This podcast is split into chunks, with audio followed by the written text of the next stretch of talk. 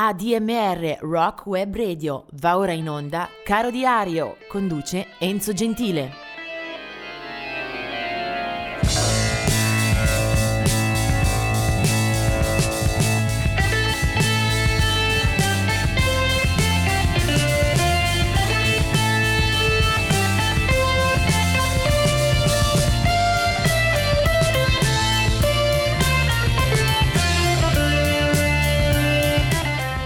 Oggi è il 14 giugno e mi piace ricordare alcuni artisti che amo o ho amato tantissimo.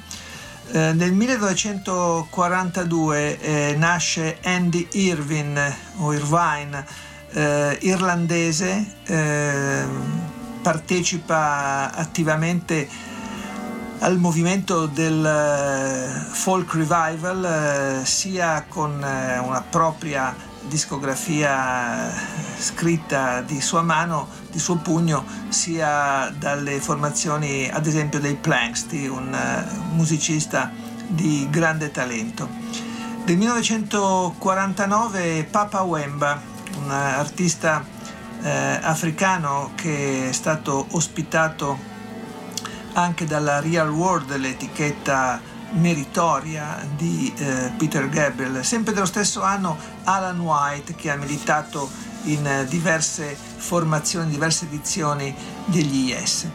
Del 1953 veniamo a uno dei miei artisti preferiti, David Thomas, americano, è stato a capo di un gruppo come Pere Ubu, capace di giocare sia nel campo dell'avanguardia rock, sia nel campo di una rappresentazione quasi teatrale, proprio per la forza mimetica non solamente della voce ma anche delle composizioni, dell'architettura sonora. David Thomas dei Pere Ubu.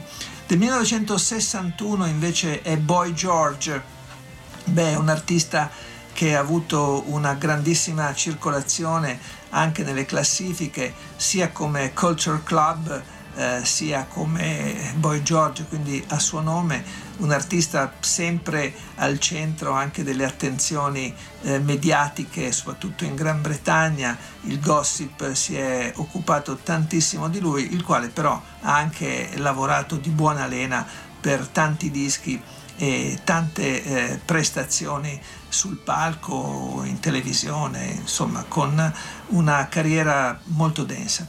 Del 1963 invece è Chris De Garmo, che è stato chitarrista dei Queensrÿche, un gruppo di progressive metal, dalla fondazione fino al 1998, Chris De Garmo. Mentre del 1971 è Billie Myers, una cantautrice che ha avuto un buon successo in Gran Bretagna, però soli 3 album e poi dal 2009 sostanzialmente è rimasta silente. Vediamo invece tra i caduti, tra i morti di questa giornata, 14 giugno, Clarence White dei Birds nel 1973, Henry Mancini, un autore e compositore di colonne sonore che molti sicuramente hanno nelle orecchie perché hanno visto i film con le sue musiche, lo hanno apprezzato in diverse stagioni di Hollywood. Poi del 1995 la scomparsa di Rory Gallagher, uno dei miei chitarristi favoriti, sia quando ho iniziato a conoscerlo grazie ai Taste, un trio potentissimo anche se di breve vita, e poi nella carriera solista ho anche avuto la fortuna di vederlo in concerto. Rory Gallagher ci ha lasciato troppo presto, irlandese di Ballyshannon nel Donegal. Rory Gallagher se ne va nel 1995, era nato nel 1949. E se ne va nel 2016 anche Harry McCullough degli Wings, la formazione che aveva fondato Paul McCartney poco dopo la fine dei Beatles. La canzone che ascoltiamo oggi però ci rimanda ancora indietro nel tempo, perché questo è un brano del 1969. Siamo alle prese con un gruppo chiamato Zombies. Non so a quanti racconti la propria storia, giusto il nome Zombies, o quella del suo leader Rod Argent. Rod Argent è un musicista che ha suonato negli Zombies il piano, le tastiere, le voci, ha scritto molte delle composizioni dei brani di successo, dove ce n'è uno che mi sembra assolutamente distintivo di un periodo, di una fase storica del suono britannico, di cui gli Zombies sono in parte portatori. Rod Argent è nato nel 1945 e nel 69 con la formazione di riferimento porta questo brano, che sarà il momento migliore della sua carriera, della sua vita artistica. Si chiamava Time of the Season. It's the time of the season, when love runs high. In this time, give it to me easy, and let me try with pleasured hands to take you in this time to promised lands, to show you everyone it's the time of the season for love.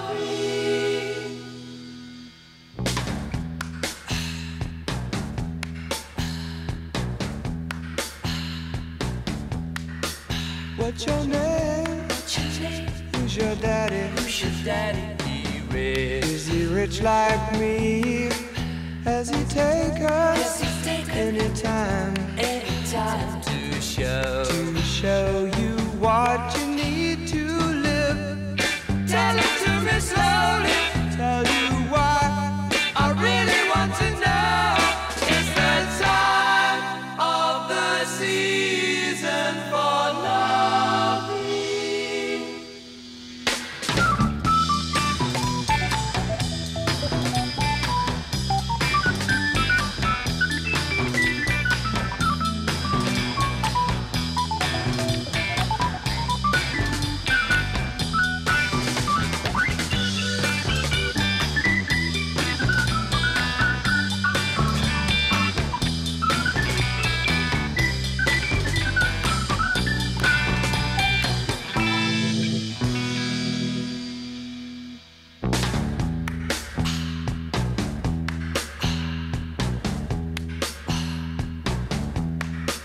What's your name? What's your name? Who's your daddy? Who's your daddy? Here is.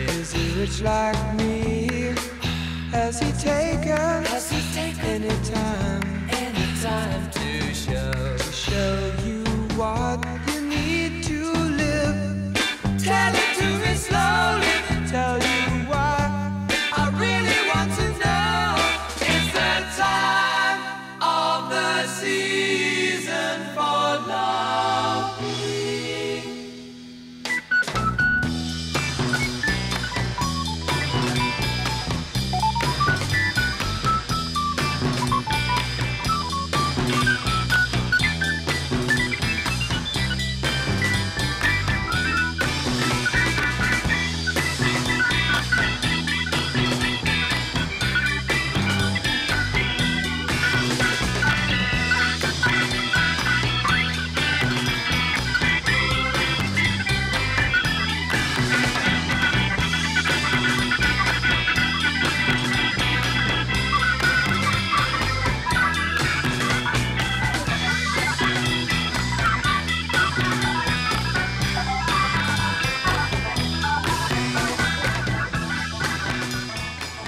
Ed eccoci arrivati a metà giugno, oggi è il 15 e vediamo una bella serie di nomi che coprono diversi momenti del suono che ci sta particolarmente a cuore, cose vicine e lontane. Per esempio del 1943 la nascita di Johnny Hallyday, un musicista ma anche un attore, anche un protagonista della vita pubblica francese, che ha avuto sicuramente il merito di importare tra i primissimi il rock and roll in Francia. Poi ha fatto tantissime cose nella sua vita artistica, è stato anche al centro molto delle attenzioni del gossip, aveva sposato Sylvie Vartan, erano una coppia molto attenzionata, tra virgolette,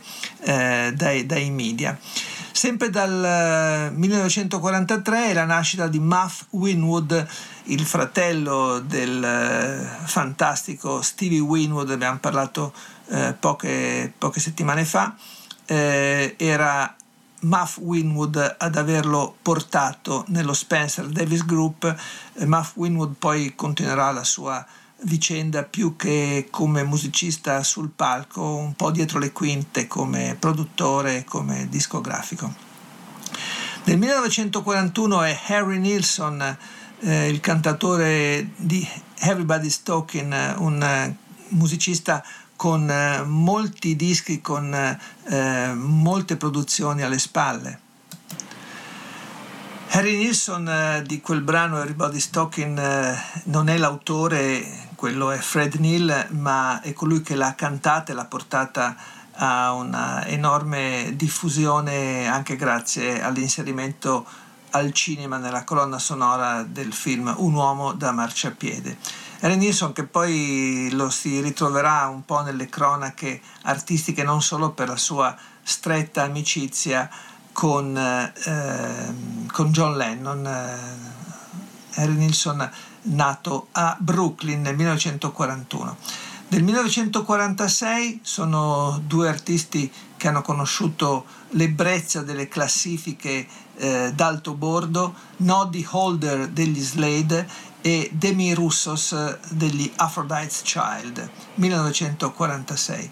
Nel 1951 è Steve Walsh dei Kansas e del 1963 la nascita di Scott Rockenfield dei Queensrÿche, mentre nel 1969 nasce Ice Cube, uno degli artisti che per primo ha influito pesantemente con il rap nelle classifiche americane, poi si è dato anche al cinema come attore, la sua filmografia da questo punto di vista è ampissima. Vediamo invece tra coloro che ci hanno lasciati. Del 1968 è la scomparsa di Wes Montgomery, un raffinatissimo chitarrista di jazz ma non solo, uno stilista ripreso e raccontato attraverso la sua esperienza anche da molti altri che hanno imparato tantissimo da lui. Del 1989 Peter De Freitas di Echo and the Bunnymen e della scomparsa poi del 1996 si parla perché è la data in cui muore Ella Fitzgerald, una delle più grandi cantanti del Novecento. Naturalmente attiene alla sfera jazz, ma anche lei poi ha allargato lo sguardo su molte altre dinamiche, su molti altri stili.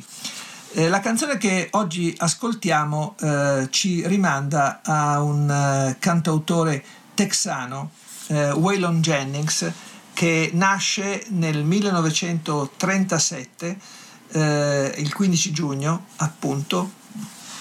È uno di quei artisti che ha attraversato la storia americana dalla fine degli anni 50, quando era bassista di Buddy Holly, e lo fa poi nei decenni successivi fino alla sua morte, che appunto è del 2002. Waylon Jennings fa parte di quella categoria denominata degli outlaws. Tra i suoi amici, tra le persone con cui collabora più strettamente, ci sono Johnny Cash, Willie Nelson, naturalmente Kris Kristofferson, con i quali dà vita a questo supergruppo chiamato gli Highwaymen. Ma Waylon Jennings ha anche una enorme discografia solista a proprio nome, sono davvero decine di album, molto difficile, molto complicato orizzontarsi, anche perché tante sono le canzoni di sua composizione, ma anche tante poi le riprese, le cover, il fatto che avesse una dimensione di interprete veramente molto alta, molto interessante, gli facevano avvicinare per esempio in un album del 1970 i Rolling Stones di Honky Tonk Woman, ma anche il Tim Hardin di If I Were a Carpenter. Bene, di Waylon Jennings si potrebbe ascoltare tantissimo, proprio anche per la varietà del suo repertorio. Ma tra le tante alternative ho pensato di andare a pescare proprio un duetto che ottiene un enorme successo in coppia con Kris Kristofferson, va dritto nelle classifiche del country, è del 1970, l'anno prima aveva vinto un Grammy per un brano chiamato MacArthur Park. Bene, nel 70 si ritrova ancora baciato dalla fortuna e dal successo con questo duetto insieme a Kris Kristofferson, che è anche l'autore del brano, che si chiama The Taker, e lui è Waylon Jennings. He's a giver, and he'll give her the kind of attention that she's never known. He's a helper, and he'll help her to open the doors that she can't on her own. He's a lover, and he'll love her in ways that she's never been loved before. He's a getter, and he'll get her by getting her into the world she's been hungry and for. He's a charmer, and he'll charm her with money and manners that I never learned. He's a leader, and he'll lead her across pretty bridges he's planning to burn. He's a talker, and he'll talk her right off of her feet, but he won't talk for long. 'Cause he's a doer, and he'll do her way that I'd never, damned if he won't do her wrong. He's a taker, he'll take her to places and make her fly higher than she's ever dared to. He'll take his time before taking advantage, taking her easy and slow. And after he's taken the body and soul she gives him, he'll take her for granted, take off and leave her, taking all of her pride when he goes. He's a taker, he'll take her to places and make her fly higher than she's ever dared to. He'll take his time before taking advantage, taking her easy and slow. And after he's taken the body and soul that she gives. Siamo al 16 giugno e il nostro caro diario elenca una serie di nomi che vanno a toccare musiche molto diverse tra loro. Cominciamo con uno dei nati in questa giornata, 1940, la volta di Lamont Dozier, che è un autore molto noto nel team che lo vedeva affiancato a Holland, da cui la coppia regina di molti brani, di molti successi firmati per la Motown, soprattutto negli anni 60. Del 1946 è Ian Matthews, un cantautore interessante, un musicista che ha suonato e che ha registrato fin dalla fine degli anni 60 una gran quantità di dischi, ambito anche vicino al folk revival, e poi anche una buona penna per composizioni di propria mano. Nel 1952 nasce Gino Vannelli, un artista che ha svariato molto tra i generi, toccando anche le tinte un po' gezzate, un po' vicino a certa musica di fine artigianato, con musica e voce assai studiate, assai prodotte, assai lavorate. Gino Vannelli, un artista che ha avuto successo soprattutto negli anni passati. Nel 1954 è Gary Roberts, lui è stato fin dall'inizio della fondazione a fine anni 70 il chitarrista dei Boomtown Rats, quelli di I Don't Like Mondays, soprattutto ricordati per la leadership di Bob Geldof. 1962 nasce Femi Kuti, uno dei tantissimi figli di Fela Kuti, re assolutamente imprescindibile dell'area afrobeat, nativo della Nigeria. Fela Kuti è stato un campione della musica africana per molto tempo. Anche alcuni suoi figli, tra cui Femi Kuti, hanno solcato quella stessa scia. 1971 Tupac Shakur, uno dei nomi della onda rap di quella di successo, da classifica, un nome di culto per chi ama o ha amato quell'area. E del 1953 invece, sempre il 16 giugno ovviamente, è Malcolm Mortimer, entrato come batterista dei Gentle Giant a partire dal loro secondo album. Siamo nei primi anni 70, un gruppo britannico molto noto all'epoca per un certo sound, una certa produzione prog sicuramente di qualità. Vediamo invece a coloro che ci hanno lasciati. 1970 muore Lonnie Johnson, era nato nel 1899, un chitarrista di New Orleans con uno stile, con una dimensione musicale molto molto recuperata poi dai successori. Già negli anni 20 Lonnie Johnson suona naturalmente tra blues e anche alcune sfumature jazz. È un chitarrista di grandissimo piglio creativo e innovativo, forse non viene celebrato come altri suoi colleghi, ma meriterebbe forse qualche ascolto in più.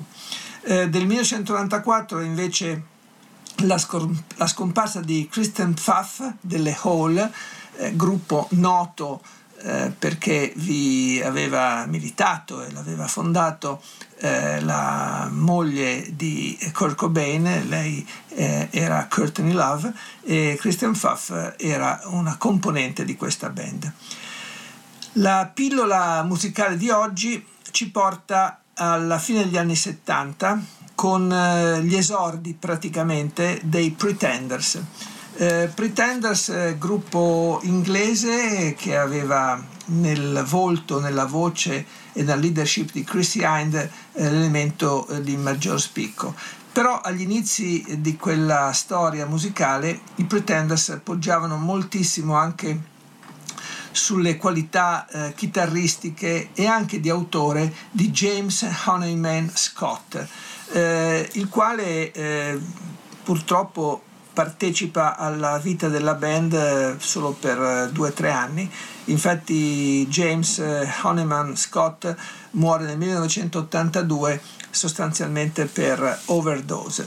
In quei primi passi di carriera però firma anche diversi brani, era considerato un musicista molto promettente, uno di quei chitarristi che avrebbe probabilmente dato molto, offerto tanto alla storia del rock britannico e non solo.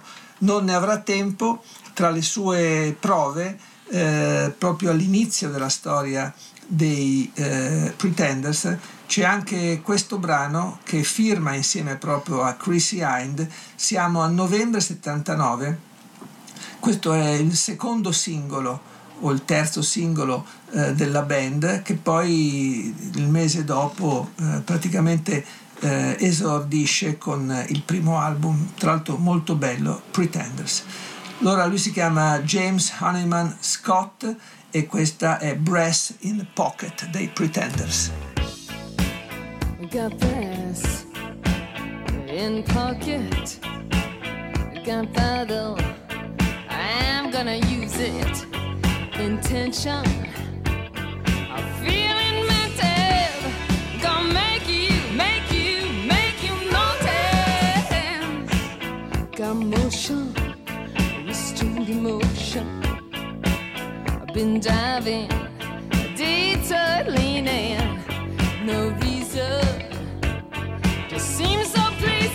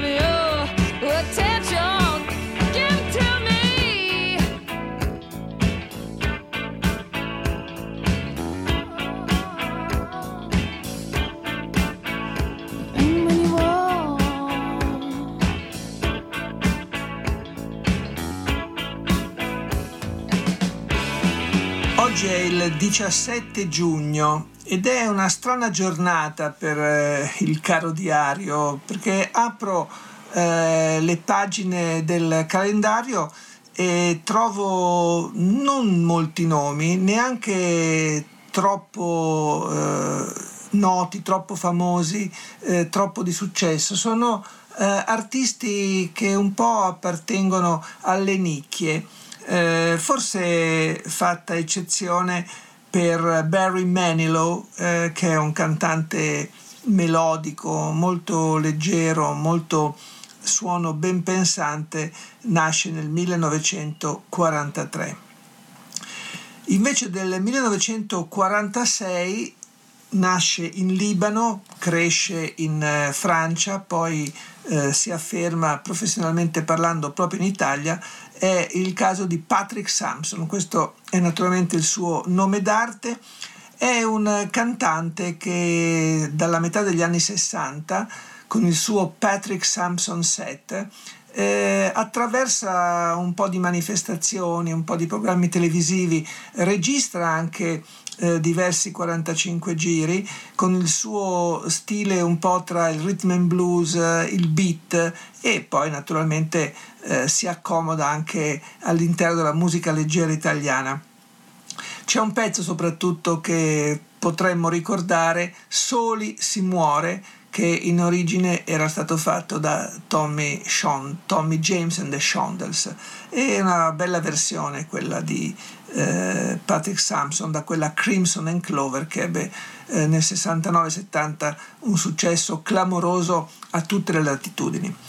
Del 1947 è Greg Rowley, che incontreremo inizialmente molto giovane nella prima edizione dei Santana, e poi fonderà i Journey, un gruppo rock con un buono spessore di popolarità.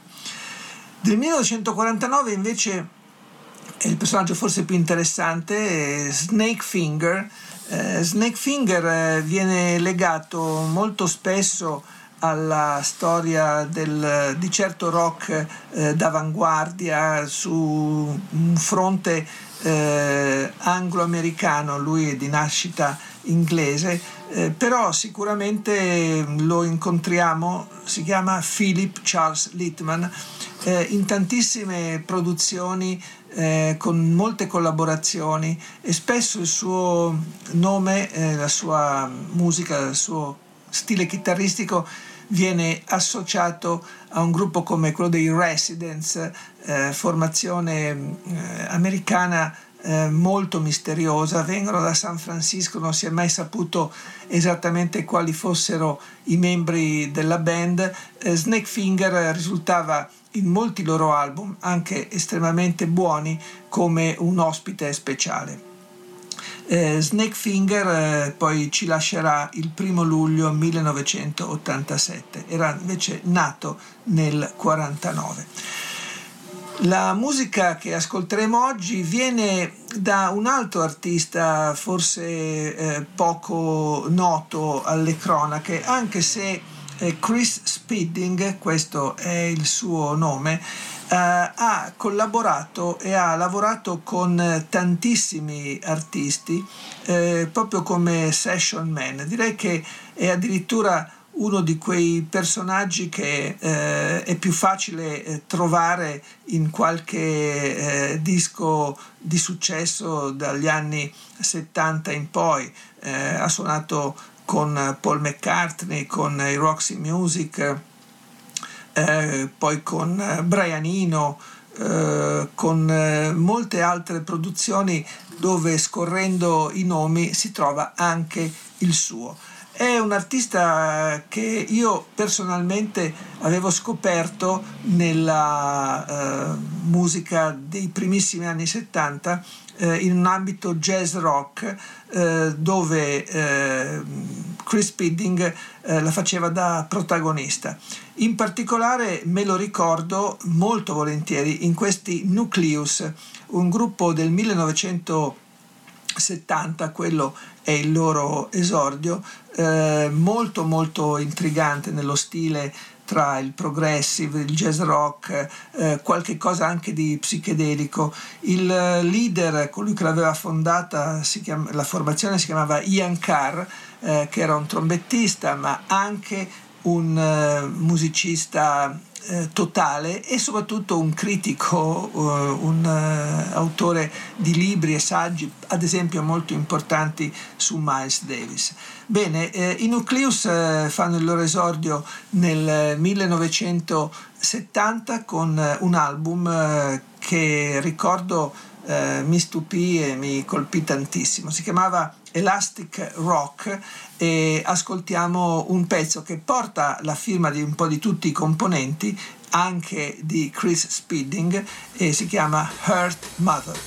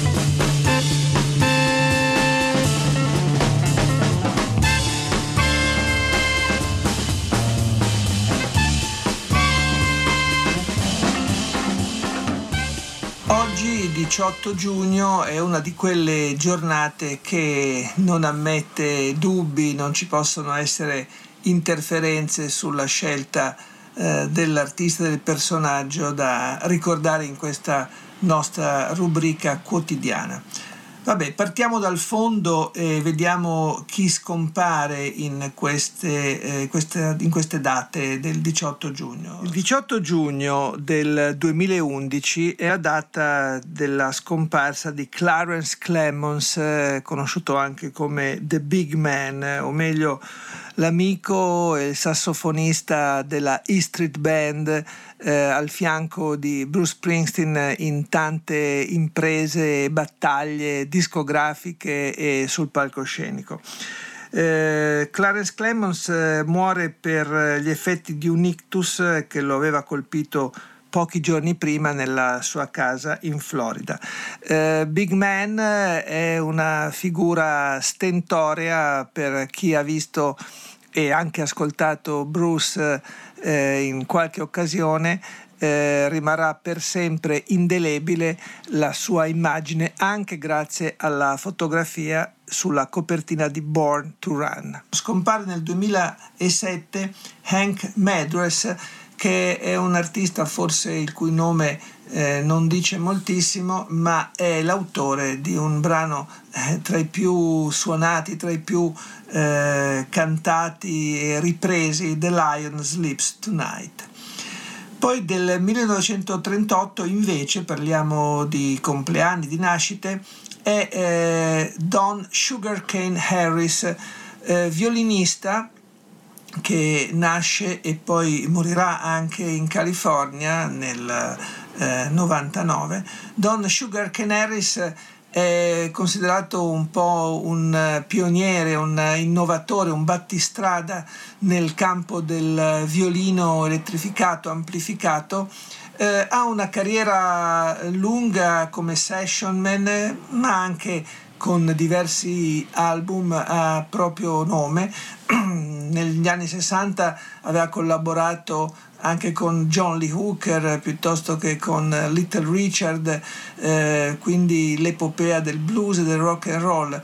Poi i due personaggi, due artisti che più lo hanno valorizzato e lo hanno anche portato in giro per il mondo nelle loro formazioni, sono stati prima John Mayall con una edizione dei Blues Breakers e poi Frank Zappa, che lo inserisce in una line-up delle sue Masters of Invention. Del 1942 è Carl Redl, che troviamo vicino a Duan Halman, ed è un musicista di qualità che sigla alcune pagine importanti, ad esempio in Derek and the Dominos. Del 1961 è Alison Moyet, una cantante che soprattutto oltremanica in Gran Bretagna infila una serie di buoni successi di pop con inflessioni, influenze elettroniche. Del 1963 è anche Dizzy Reed dei Guns N' Roses, ma come vi dicevo è difficile sfuggire a un compleanno che proprio oggi si celebra, a cui molti brinderanno, soprattutto in campo beatlesiano. Infatti del 1942 è la nascita di Paul McCartney, e quindi davvero impossibile non parlare, non far ascoltare qualcosa di lui. Naturalmente selezionare all'interno della discografia dei Beatles sarebbe impossibile, come scegliere un solo brano a cui poi hanno messo mano anche gli altri, anche se sappiamo per esempio che alcune composizioni erano specificamente di Paul McCartney.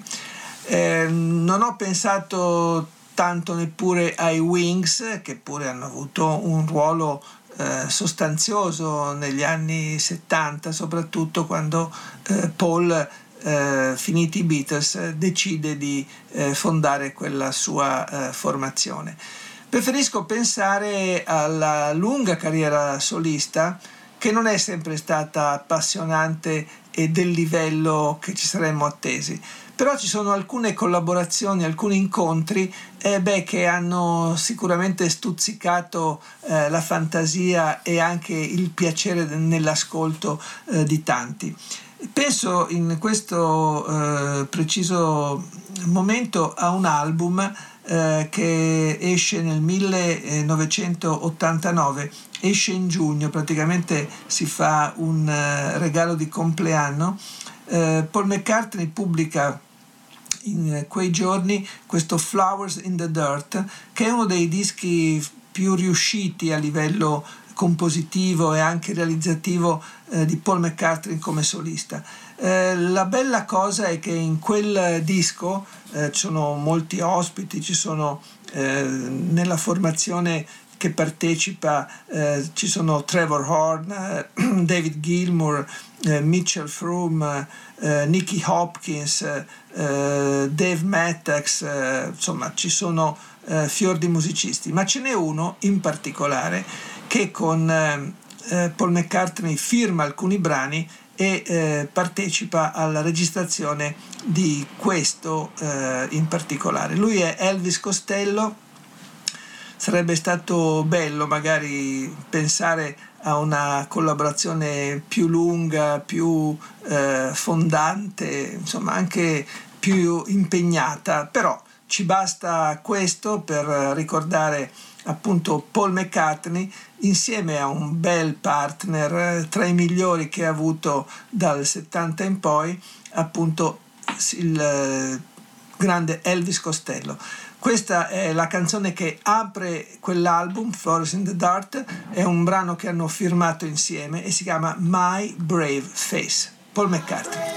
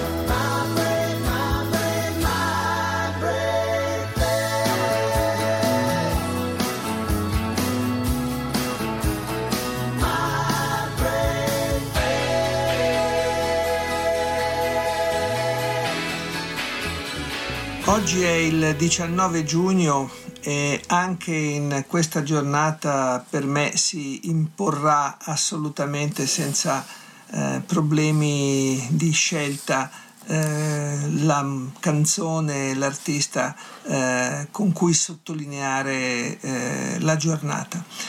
Ci arriveremo alla fine naturalmente.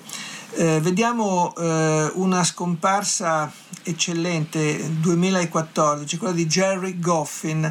È stato un musicista e un cantautore con alcune prove anche a suo nome, ma in particolare è stato un autore di grandissima profondità e notorietà, soprattutto in coppia con Carole King. Già negli anni 60 molti brani affidati poi a tanti artisti portavano la loro firma, Gerry Goffin. Vediamo invece un po' di date di nascita. Il 1928 vede la luce Tommy DeVito, sarà poi uno dei Four Seasons. Nel 1944 nascono invece Peter Bardens dei Camel e poi Chico Buarque d'Olanda, artista brasiliano tra i più apprezzabili, un cantautore noto anche in Italia, soprattutto per molte presenze in passato.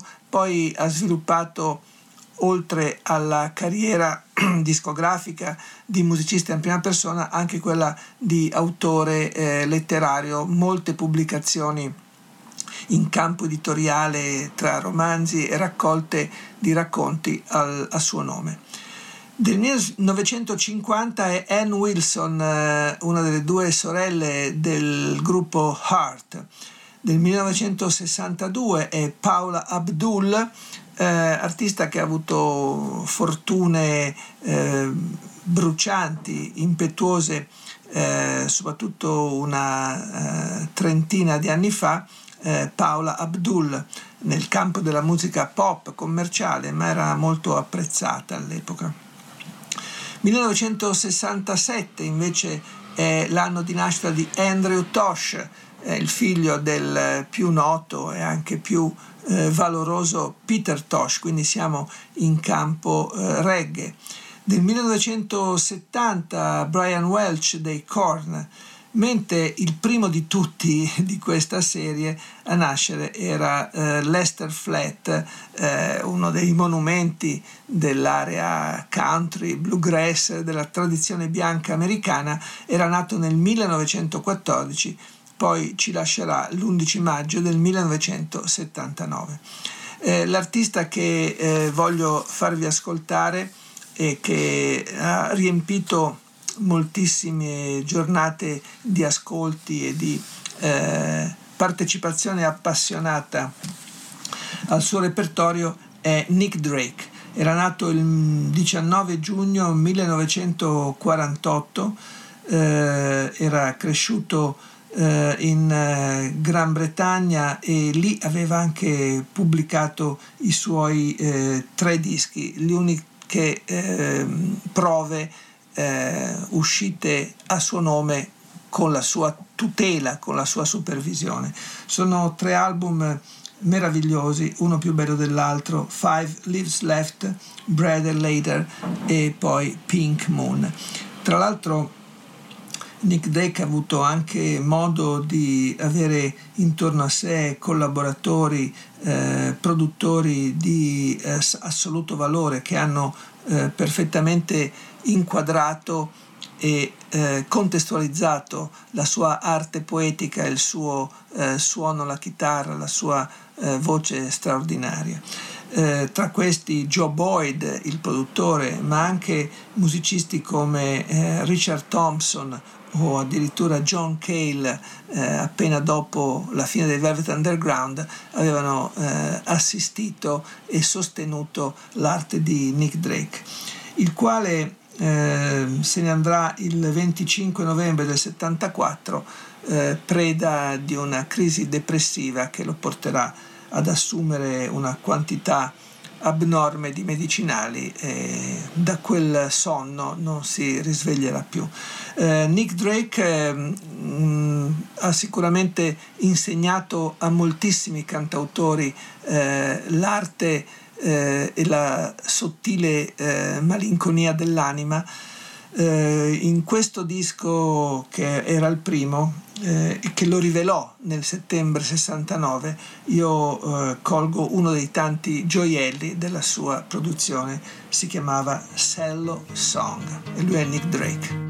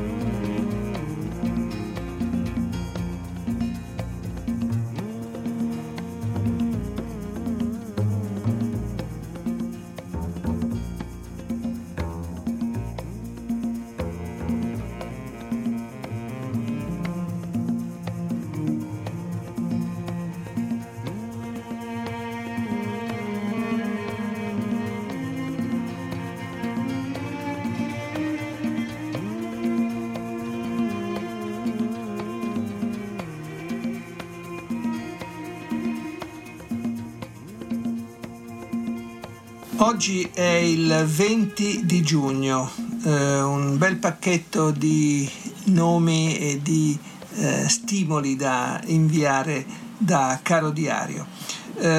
Cominciamo con le date di coloro che ci lasciano, che scompaiono in questa giornata. Nel 1965 muore Ira Levin, dei Levin Brothers, muore nel 1965, cantante e mandolinista. Aveva fatto parte dei Levin Brothers e aveva agito soprattutto in ambito country, musica tradizionale.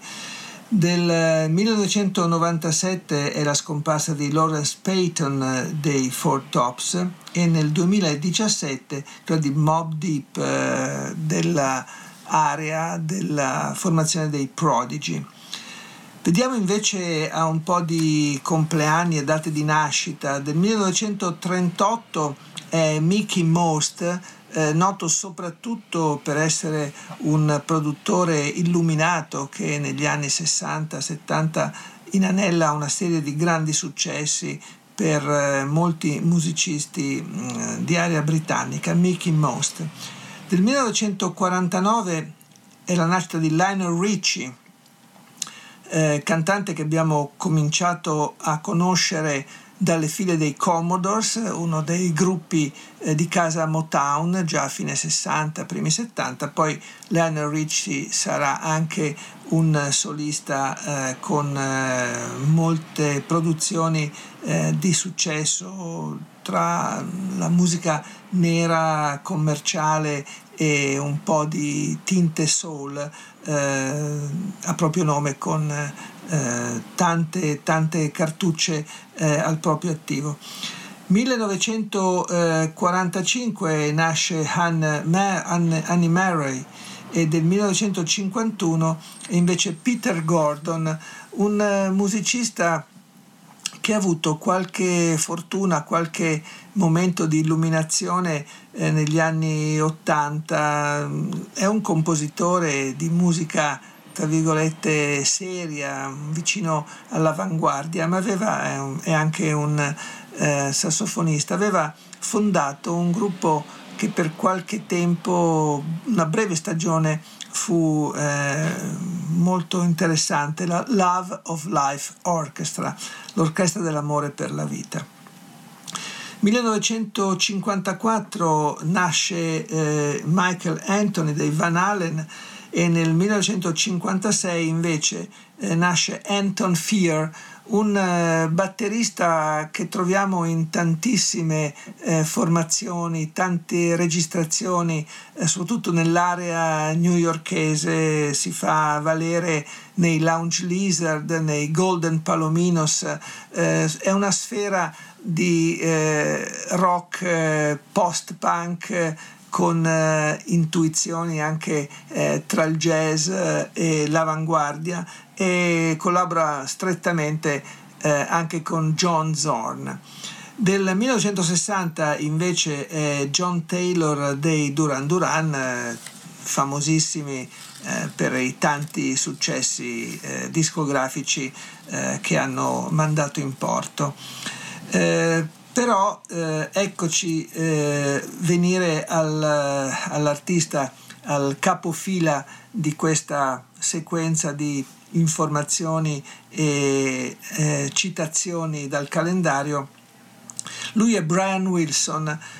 Brian Wilson, che è l'anima, è stato il fondatore, è stato colui che più ha dato lustro ai Beach Boys, formazione tra le più longeve, almeno come marchio, anche se lui in particolare a un certo punto ha mollato la compagnia per dedicarsi alla carriera solista. Uno dei musicisti più intelligenti, più geniali, più rispettabili degli ultimi 50-60 anni. Con i Beach Boys ha scritto e poi ha realizzato degli autentici capolavori che tra l'altro hanno funzionato benissimo anche in termini di diffusione, di comunicazione popolare.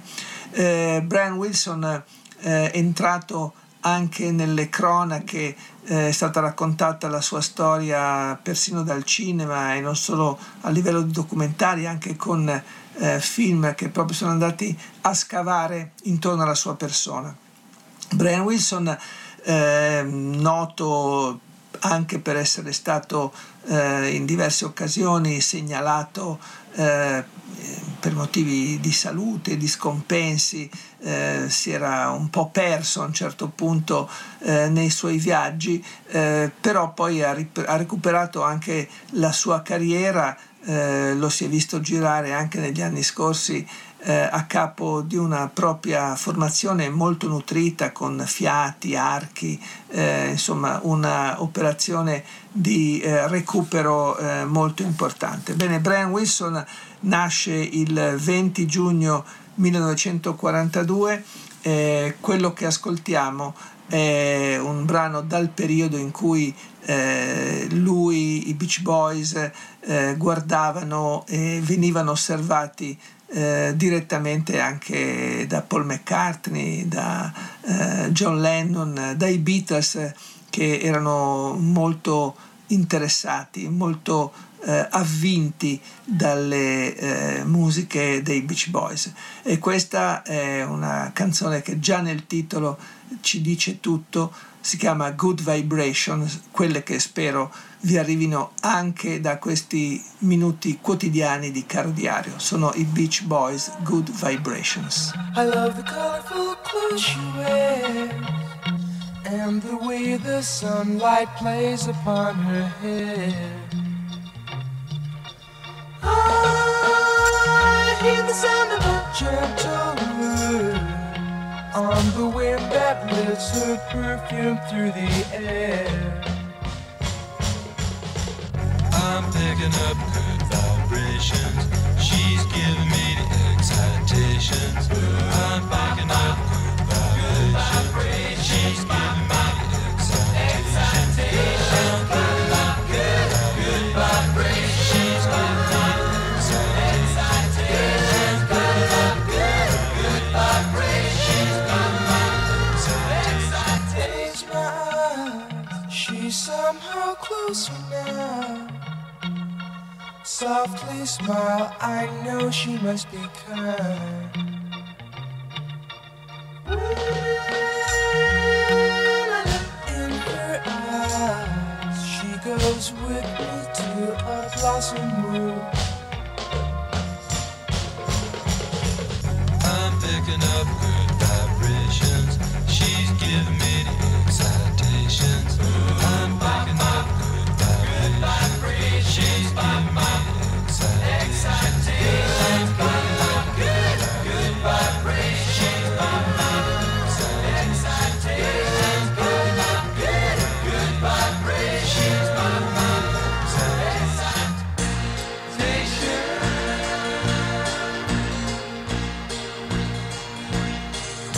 vibrations are happening with